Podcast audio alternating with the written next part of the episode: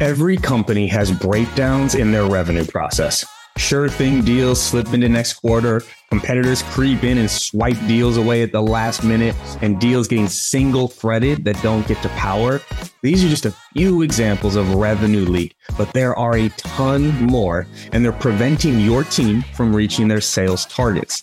That's why I'm such a big fan of Clari's revenue platform. It's the only tool that actually helps leaders take control of their revenue and thrive through any market conditions, especially when things get tough.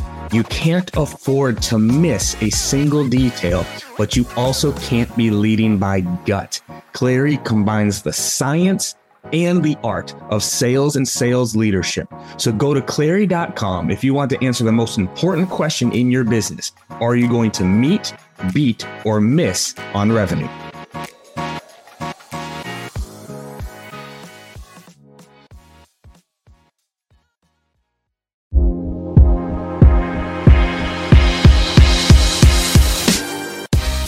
Welcome to the Live Better, Sell Better podcast with your host, Kevin Dorsey of Inside Sales Excellence, the number one Patreon group and YouTube channel for tech sellers and tech sales leaders, where we dive in deep for tactical advice on how to book more meetings, close more deals faster, and lead sales teams to success.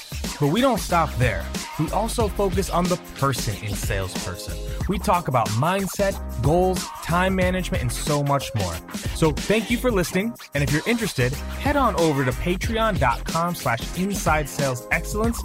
Now with that, grab a notepad, get ready, and let's dive into the good stuff.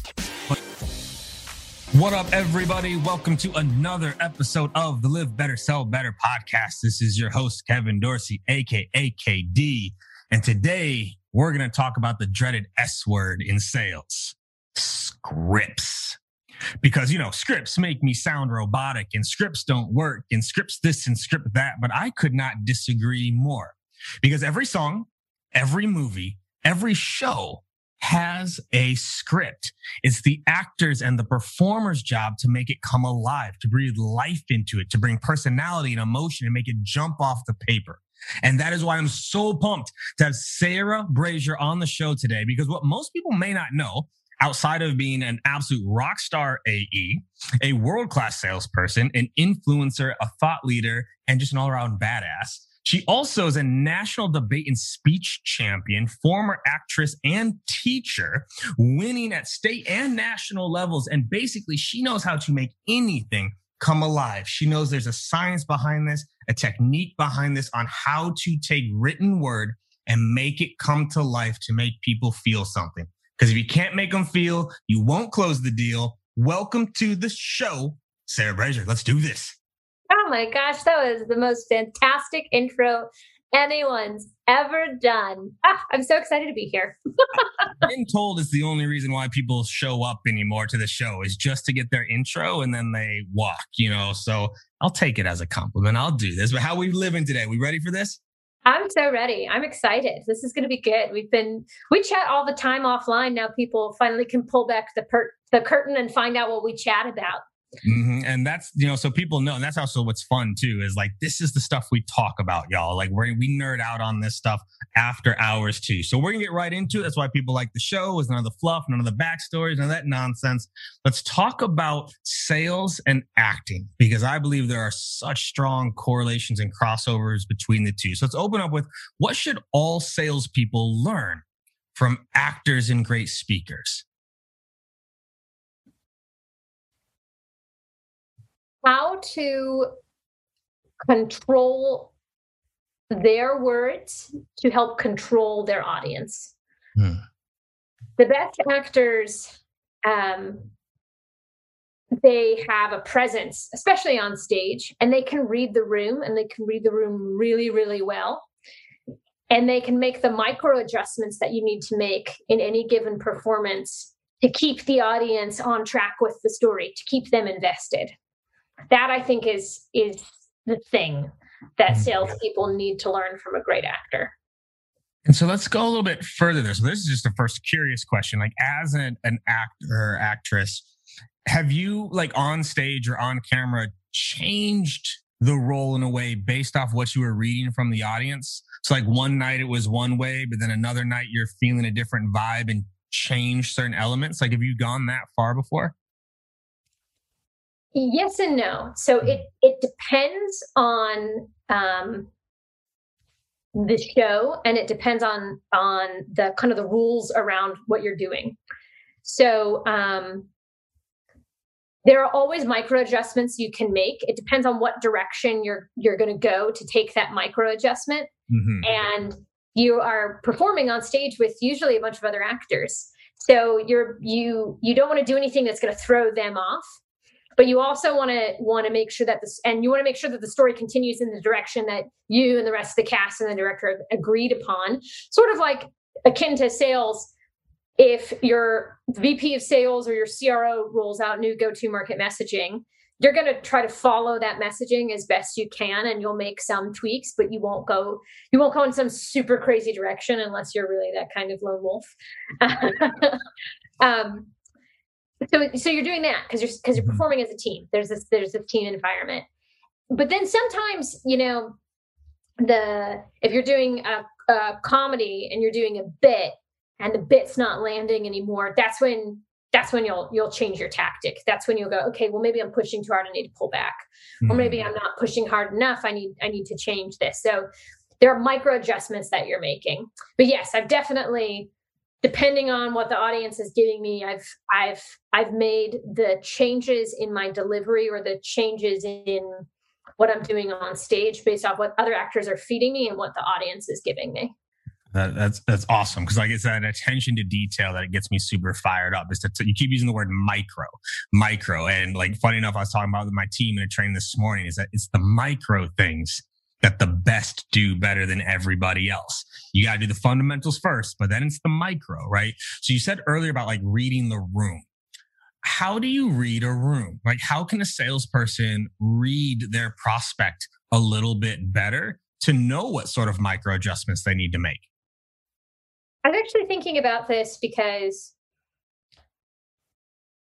I was listening to an Audible a couple of years ago. My dad's in sales I have his Audible account. He was he's been in sales for my whole life, and I was thinking about the things that people do that tell you that give you the sensation, and you kind of know how they're feeling intuitively.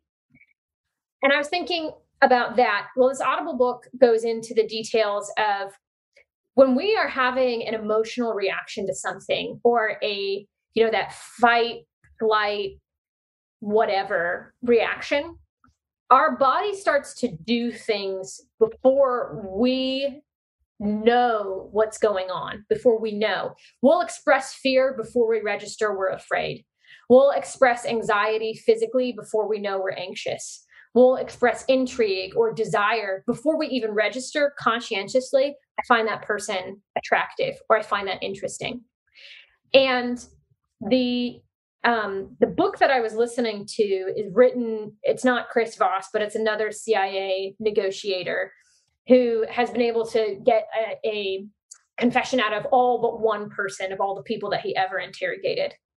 And it's all about reading the cues, the physical cues of the individual that he's interrogating and using that to direct his questions. So, is someone hiding something or are they not?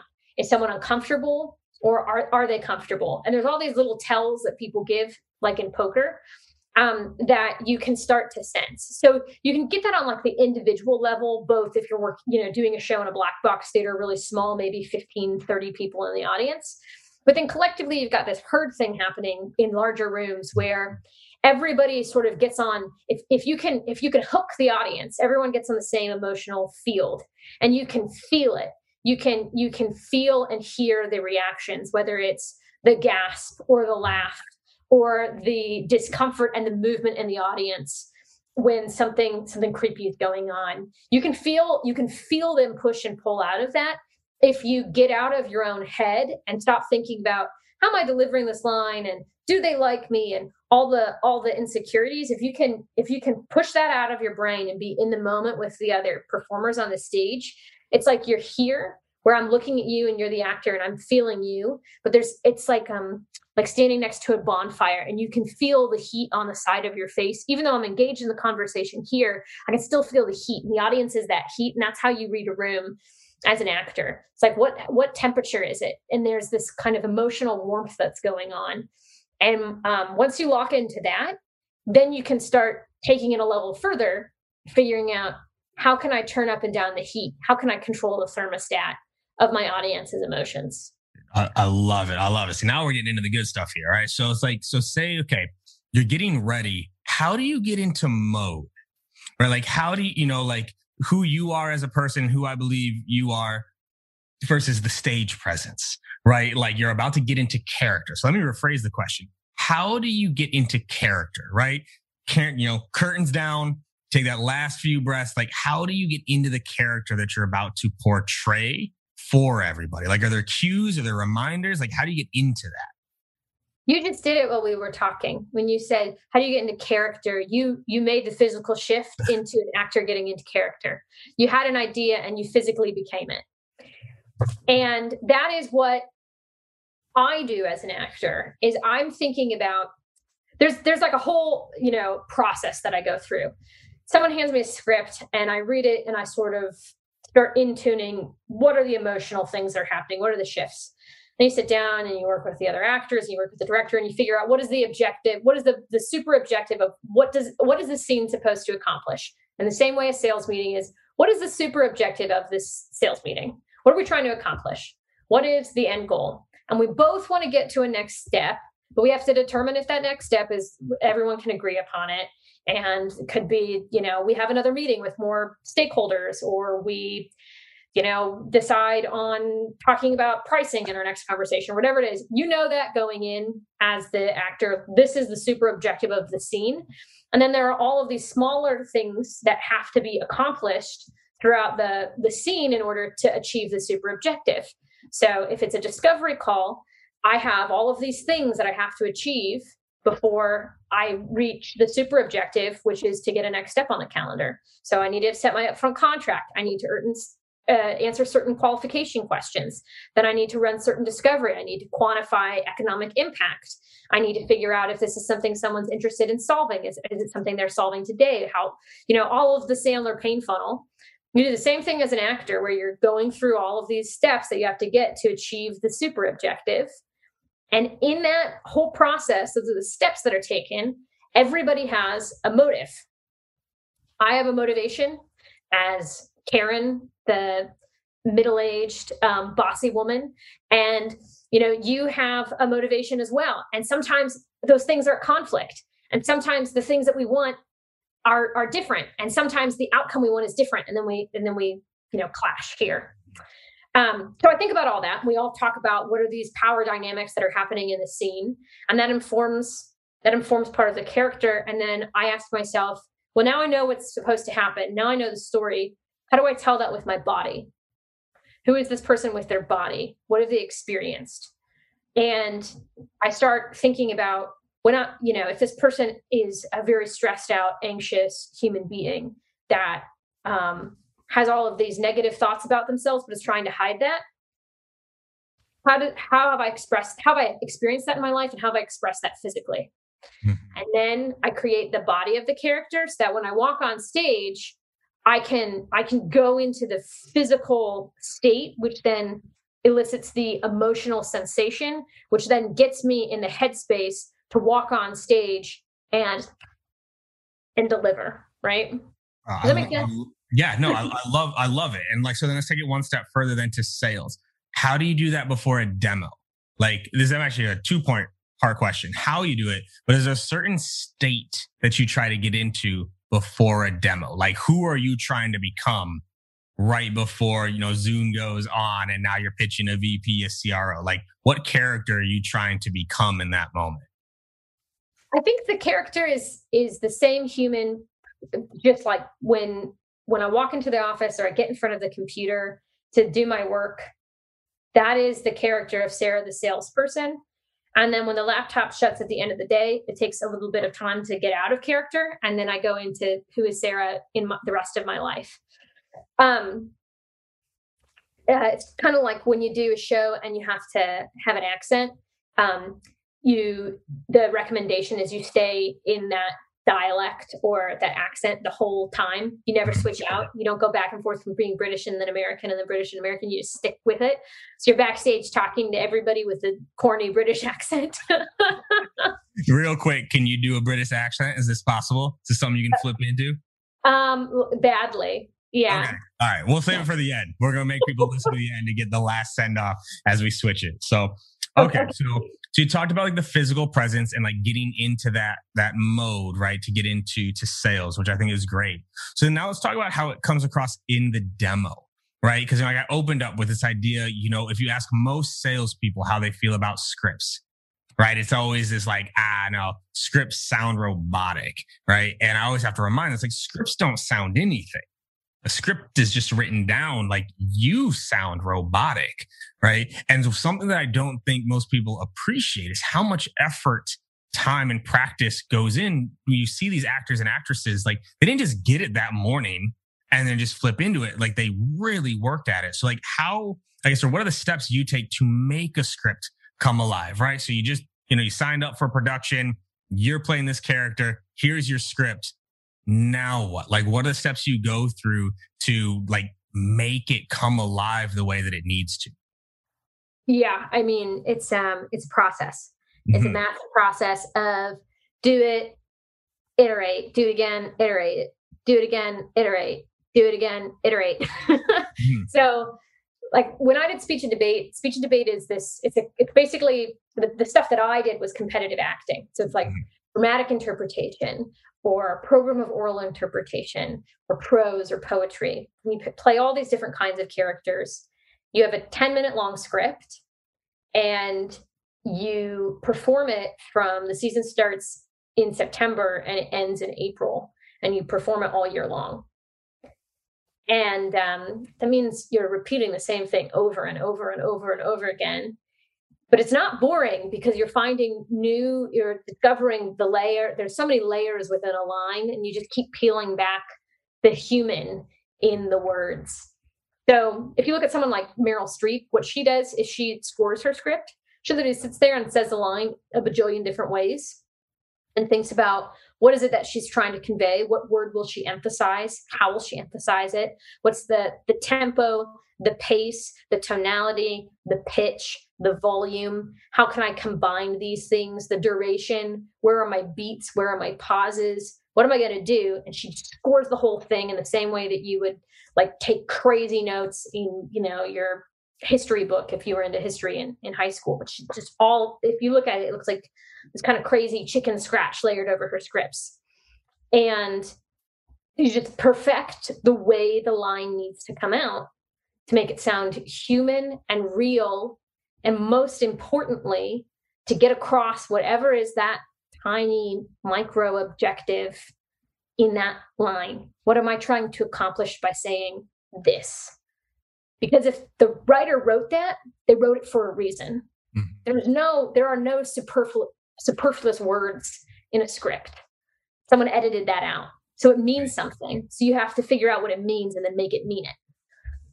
And so, how long would you say? And also, you're you're a professional, so this might be different. But how long would you say it took you to get good at a script? Right. So, you know, whatever it's going to be for that season, you know, how long did it take to get good at it? And then how often were you practicing it? Or by the end, are you not practicing anymore? You're just really performing it because you have it down. No, I practice it all the time. I'm practicing. Right. I'm practicing all the way up until nationals. I'm practicing. I used to before around in speech and debate, I would go into the bathroom and I'd lock myself in the handicap stall because it was big, and I would whisper my performance to myself, and I'd do all the physical things. Mm-hmm. Just you know, for 10 minutes, like super fast in the bathroom. Then be like, okay, I know what I'm doing now. And then I go, you know, go. So the, the practice never ends. You're constantly iterating. Um, and then getting good the challenge is that and i think you experience this as a salesperson the challenge is that your competition's getting good too. Mm-hmm. it's not like they're sitting on their laurels. So you're you you know you get some feedback and you implement it and then you go out and turns out the guy who was not very good last week suddenly he's had an epiphany and he's good now. So oh dang it's kind of like when the competitor that's just never been good in any of your deals suddenly shows up and everyone's like, no, you need to check out what they're doing. I think it's really compelling. And you're like, what? Did they did they hire a new head of product? I'm so confused. no, I, um, I love it. Like the, and this is where and I hound on salespeople all the time, and why I love the correlation, you know, with actors is like the amount of practice that you all do to get good at your craft. Whereas most salespeople wake up, roll out of bed, and go, "Yeah, I'll do a demo today. I'm gonna do this demo." With no intention, with no focus on the attention to details. They're not aware of the micro things and they're not actually trying to convey something. I want to pull back to something that you mentioned, right? Is like, let's pull it back to sales here. What are some things that salespeople should be trying to convey in that demo? Or, you know, I can't remember how you phrased it. You're talking about like Meryl, like, you know, what, what she's trying to accomplish or like, you know, where, what the end goal of that line, which I think is just, I love the little thing. She's thinking about a line most reps are thinking about a demo, like they're thinking about the whole demo. So if we think about like what should a rep be trying to convey in a sales presentation? So I think that you have to go back to what's my motivation and what's my objective. Mm-hmm. So my motivation is to convince you that my product is worth exploring more in this demo or it's worth purchasing. It's worth making a investment in. So, how do I prove that? And my objective is for you to eventually pull out your wallet and hand me some, some cash money. So, those are the things that I want. In order to achieve you giving me money, I need to convince you. How do I convince you? Well, that's where you go back to the discovery call.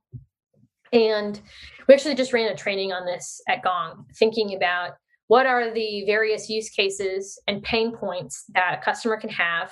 How can we boil that down to really precisely a specific challenge frame that challenge, frame the problem of that, convince them and get their buy in that this is really worth investing in and solving. And then everything you show in the demo has to support something that was discussed in the discovery call. It has to support a pain point. There's no point in showing something that is not relevant to their use case. And you should, and, and if there is more, and they have five use cases, but you've only have 45 minutes, why don't you take the number one problem that they have and say, I we agree that all five of these are really important, but this this number one is the most important, right? Okay, awesome. Well, if it's all right with you, I'd like to just spend time focusing just on this number one pain point. And if this feels relevant and we want to explore the other four use cases, we can do that in a later call. But do you think it'd be a good use of time if we just took a deep dive on, on how we help companies with this first pain point? Great, fantastic. And then you can go into framing the problem of your demo and then into the actual product demo. I think framing the problem is really important um, before you even show them anything. And then it's all about storytelling instead of feature functionality. Mm-hmm. So, how can you get them to imagine themselves in your shoes? And that's like another piece of just really good, really good performers are. I, as the actor, you know, I've never been, I, I have no idea what it's like to be Juliet, right? In Romeo and Juliet. I've never been 13, fallen in love with a guy, married him the next day, and then killed myself at the end of the week. I'm, glad, I'm glad to hear that, by the way. I'm glad you can't quite resonate with that, but yes, continue. yeah. But I do know what it's like to, to have that first, you know, butterflies in your stomach, like overwhelming middle school crush, like fawning over someone. And um, feeling resentful and mad at my parents. Just totally the situation Juliet's in. And I know I can take myself on that journey with her. So I can use my imagination and my sense of empathy to identify and start to build the character. But you can do the same thing with your prospect. I can understand. I can. I've I've never run a sales team. I've never been a vice president of sales but i can imagine what it's like to have a bunch of people reporting up to you who you you don't really have a ton of control over what they're doing and you can only offer support to them but you can't you can't get you can lead a horse to water but you can't make it drink mm-hmm. and then on top of that have pressure from a board of directors and a CEO and the CFO and all of these people whose eyes are on you and you're getting pressed from both sides I can imagine that kind of challenge and I can imagine those things. And then I can go, okay, cool. so what would make what would what would um what would poke a hole in the in the you know blow up mattress and kind of ease out some of that oh, tightness you know how can i how can i help that person feel less pain less stressed less those things and what would resonate with them and if i can think about it from their perspective then i can start to tell a story that they will then feel catharsis right mm-hmm. they'll start they'll start to believe it. They can imagine themselves as as the character that that they're seeing on stage. But really good actors do. You go you identify with that person. I'm feeling it. I've done i've been on that journey. Like when you cry at the end of harry potter you're you're not harry potter but true.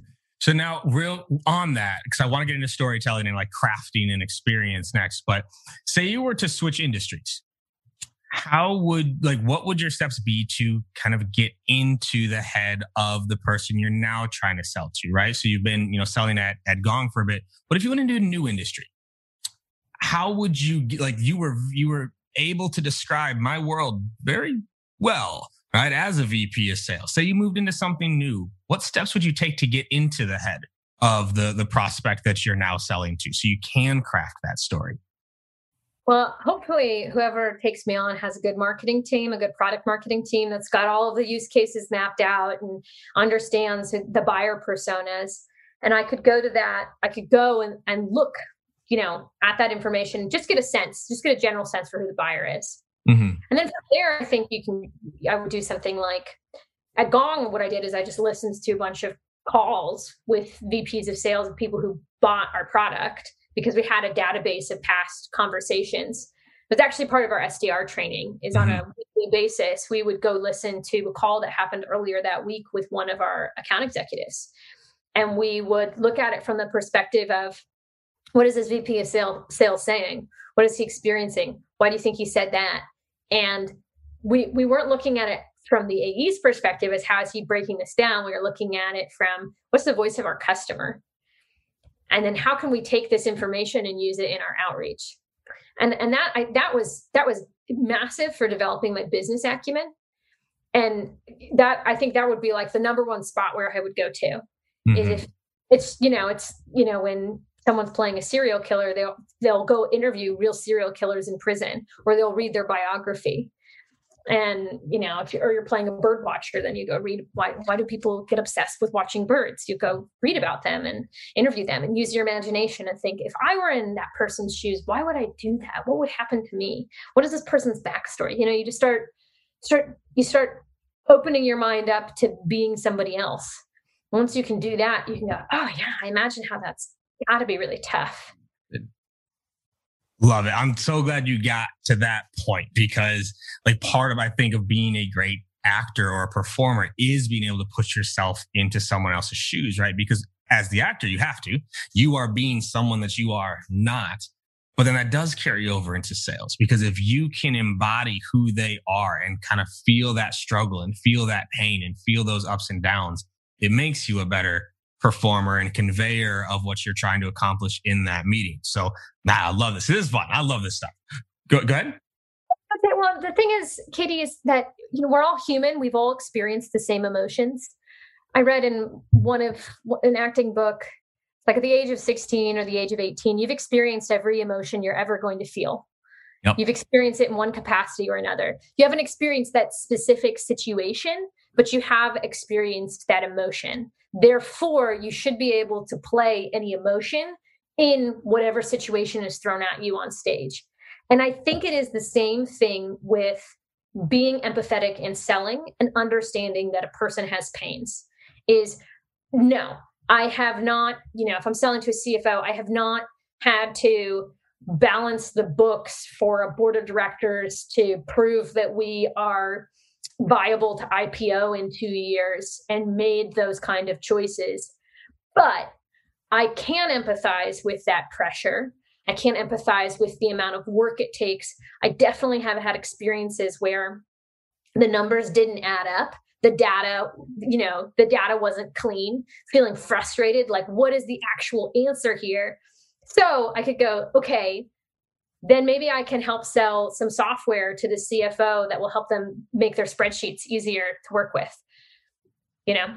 It's so good. I want everyone that's listening right now, I want you to rewind 30 seconds and listen to the emotions that she listed. She didn't talk about a product. She didn't drop a feature. She said pressure, fear, frustration, anxiety, ease. Those are the emotions that the individual, right? The person you're selling to has. And she leans into that. That was phenomenal. Well done. It's almost like you've done this before. Crazy. Right. So then now let's talk, you know, crafting a good story, right? Of like, okay, all right, I'm starting to get the idea of the buyer. All right, I'm in, I'm in the mode now. How can we start making demos present, like not presentations, wrong word, performances, right? Because oh man, I sit through demos. I am a VP of sales. I get targeted all the time and I sit through demos and I sit there. It's like, oh my God, this is just awful. Like I'm so bored. Like I'm not getting anything out of this. How can we start making demos, performances, right? They pull people in. They're interesting. We convey emotion. Like open it up here. This is now the, the juiciest part. How can we do that? So I think the first thing comes to editing your script. In speech and debate, you have 10 minutes for performance, and you can have as many words as you want or as few words as you want. And inevitably, what happens as you progress through the season is you tell the same story, but you cut out words in your script. Because you can tell the same story with less words and more emphasis, more pauses, more, call it chewing on the word. But you can do all of these things vocally and physically and emotionally through building up it's like music through building musically building up this performance so that's the first thing is what are you going to say and how can you say it in as little words as possible and give as much breathing room to the story as you can because your audience needs to digest. And that means superfluous pieces of functionality or features they can figure that out but you got to let them sit in the car right? You've got to let them feel the leather. You don't need to tell them that these are leather seats and it was made with this certain cow that only grows on a mountain in japan and blah blah blah. Like just let them feel it and if they have a question about the leather then you can tell them the story about the japanese cow. Um, and then you can serve them wagyu. Um, so I think that's that's part of it is let them sit in the space, let them feel it. Uh, and how do you do that with as little words as possible? And then it's the storytelling. It's how do you how do you tell a story with your voice and how do you tell it with your face and with your body and even though we're selling over zoom you can still do that um, and to me that's you know physical recall is what does joy feel like in my body? How can i bring joy to my voice? Well joy is an inhale that has a soft a pause and then a soft sigh that comes out of it. And it's the corners of your mouth pulling up and your ears pull back and there is a relaxed sensation as you exhale. And that's joy and if I'm telling you the end, if I'm bow tying this, and this is the thing that's going to relieve all of that stress and get rid of the frustration, and it's going to solve your challenge, that's joy. So I tell it with joy. And and it's it's playing the different notes. I really truly think that acting, performance, all of it, it is musical. Mm-hmm. It is it is so musical. And the more you think about that and you sit in it and you absorb it and get it into your body, the more you can just play with it when you're actually doing it on on stage on Zoom. it's it's so good, and it actually took me a second. I this is going to be one I hope people go back and listen to because there's things that you talk about and there's things that you also do. The power of the pause. You ma- you pause well and you let things hang and you don't rush through it to make the point. So much so that if we listen to the beginning of this, I think I was jumping in too fast in places because I didn't realize you had intentional pauses as you spoke through things. And now, like, you pause, you let things hang. and then you keep going and going through it. And I think salespeople mastering that pause, right? Letting people hang on what just got said and let it sink in for a second is, is phenomenal. And also too, you're super descriptive with your language. Even when, whether you're trying or not, y'all go back and listen to her Wagyu beef cow story. It, she could have just said, you know, you don't have to tell them where the cow is. But no, it's, you don't have to tell them that the cow was brown, how now brown cow on the side of a mountain in Japan with the grassy field, like that descriptive language. What that does too is it shuts off the logical part of the brain. The more descriptive you can be with the language, it lights up different parts and gets people into a better mood and and mode. So um oh man, okay, I got I got one more that I really want to touch on before we start to wrap up here, right? Did you ever do any type of like improv type work in like your speech or debate work, like really kind of thinking on your toes? In speech and debate, not so much there's there's some there's some things but um the most the most improv i ever got was i was doing a competition for shows in San Francisco. It's this audience judge theater competition where playwrights submit scripts and then they compete head to head in this big competition. It's awesome. And I was hosting that. And so I'd go out and I'd improv all of all of the warm up the warm up the audience stuff. Mm-hmm. Um, and it was like one always another host and I, and we'd come up with a bit, and then we'd take that bit and try to warm up the audience. And you never know because sometimes, like you know, it's is it the is it the matinee or is it the late night crowd who already have had like five beers and are walking in a little bit too tipsy into the theater, and you're like, okay, how how are we to get these people to go? Like, what's to happen? Um, so yeah, so I've done I've done a little bit of improv, but I, I wouldn't call myself an improv expert.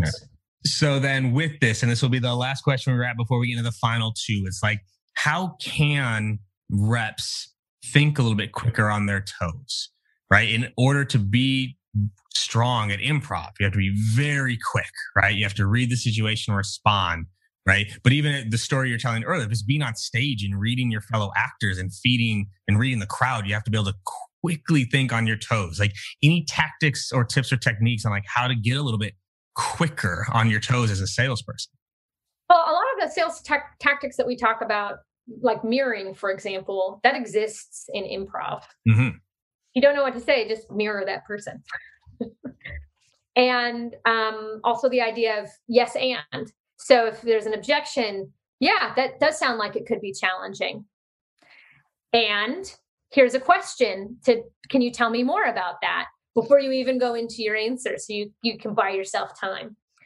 But um improv people just don't wake up one day being super great at improv. It is practice and there are a bunch of rules and there's a mm-hmm. formula to being good at improv. So it's not just yes and go for it there's a rule about who's the weird character. How many weird characters can you have in a scene? How do you build a, a performance together? When do you tap out? When do you tap in? When do you switch? Um, and the more you spend like reading about and learning about improv you realize that it's um, it's musical too. It's like listening to jazz. There are rules in jazz. It's not mm-hmm. just like all these musicians came together and said one two five go. So so um, the first thing I would suggest to any salesperson is just practice, and it's okay to fail. And the best, the best artists, improvers, musicians, anybody has has you know they want to fail so that they can learn, so that they can build. Um, so I would say that that's where I'd go if you're trying to implement improv or being comfortable and and uh, get get comfortable being uncomfortable. Because the party. Have, have, have some fun. Be be nerdy. Be weird. Be goofy. Like have some emotion in all of this, right? Like because it does come across. And actually, for acting, especially over Zoom, um, I don't want to give the answer, but hopefully, you know what I'm asking for here. At what level? Like, how should you feel about the emotion you're trying to portray? Right? Like because I think sometimes we think we're conveying something, but it's not actually coming across like how i guess how hard do you have to emphasize the emotion or the persona that you're trying to have conveyed does that make sense i'm not sure if i'm asking the question the right way it does well i think the number one thing is that you don't have to be depressed to play a depressed person You don't have to be angry to play angry. You have to create the concept. You have to you have to create the vision. You have to you have to show the person the cues of physically what does the feeling look like, and the emotion will follow because if you can build build it physically, your emotion will follow. But um, it, like the idea, you know, the idea like Heath Ledger spending all this time trying to trying to live the life of a crazy person to play the Joker. That's like actually most most acting coaches will say that's a really bad idea. You mm. don't need to do that. That's that that doesn't make sense because that's not acting. Fair. that's living. like acting is we're we're stepping into the imaginary world. Um, so for me, what that looks like is if I'm thinking about how do I portray excitement or um, you know concern or empathy what does that look like and i think a lot about my face because you know for example um, my life after after SDR series that video the first time we shot something i thought that i was conveying that i was really perky and fun and excited. I thought i thought that was, that's what i was doing. I looked at it and i said oh my gosh i'm not smiling. I forgot to smile the whole time. So every time I've gone back and, and shot those, I like, oh, just don't stop sawing. And really like it hurt my cheeks, but I look so much more approachable and so much more perky because of actually conscientiously making a choice to smile throughout that entire presentation. Mm-hmm. So it's um I would go back and if you record your your meetings with um prospects, I would look and I would look at your physical tells. You can just put it on mute and say, what do I think? What do I think I'm telling my audience right now? Without li- listening to the words, just what do I think is happening with me on screen? Okay, is that what I want? No. Okay, great. Mm-hmm. Let's change that. I, I love it. I think I, am gonna get the book wrong, but I think it was talking um, with strangers from Malcolm Gladwell. He said like our facial expressions are so universal that you can watch an episode of Friends with the sound off on almost any continent continent and people will know what's happening in the scene because of how they use their facial expressions and their body emotions like you can tell okay one of them is mad at the other one because this happened and like that idea of almost like overacting to make sure it actually comes across because you said it right you felt like you were you felt it but unless you're truly intentional about it it may not have actually come across the way that you thought it would. Funny story. I have like this working with KD doc that I built, right? Of like what it's like to work with me. And one of the things I have in there is explaining my facial expressions because I am a furrowed brow thinker, which can make me look like I'm angry, but really I'm just thinking. And I actually have to explain that to people. It's like, look, if you're talking and I'm like this, it's not because I'm doubting what you're saying. It's because I'm thinking and I'm listening. But like your face, this this Zoom environment, I've learned a lot about my face. By the way, I'm like, man, like I really wear it. You really know what I'm thinking or feeling on my face, and now I can see my face all the time. So I got two last questions for you, Sarah. This has been amazing. It's exactly what I was hoping this was going to be. So I got two final questions for you. So the first one, right? So we've been riffing on this for almost 40 minutes now, right?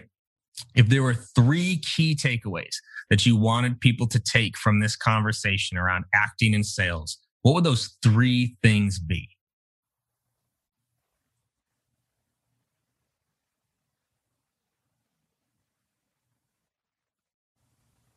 Number one, less words often can do more work. Mm-hmm. Number two, before you join the meeting, walk through the emotional state of your prospect and what you think they're trying to get out of this conversation so that you can tell a story they'll identify with.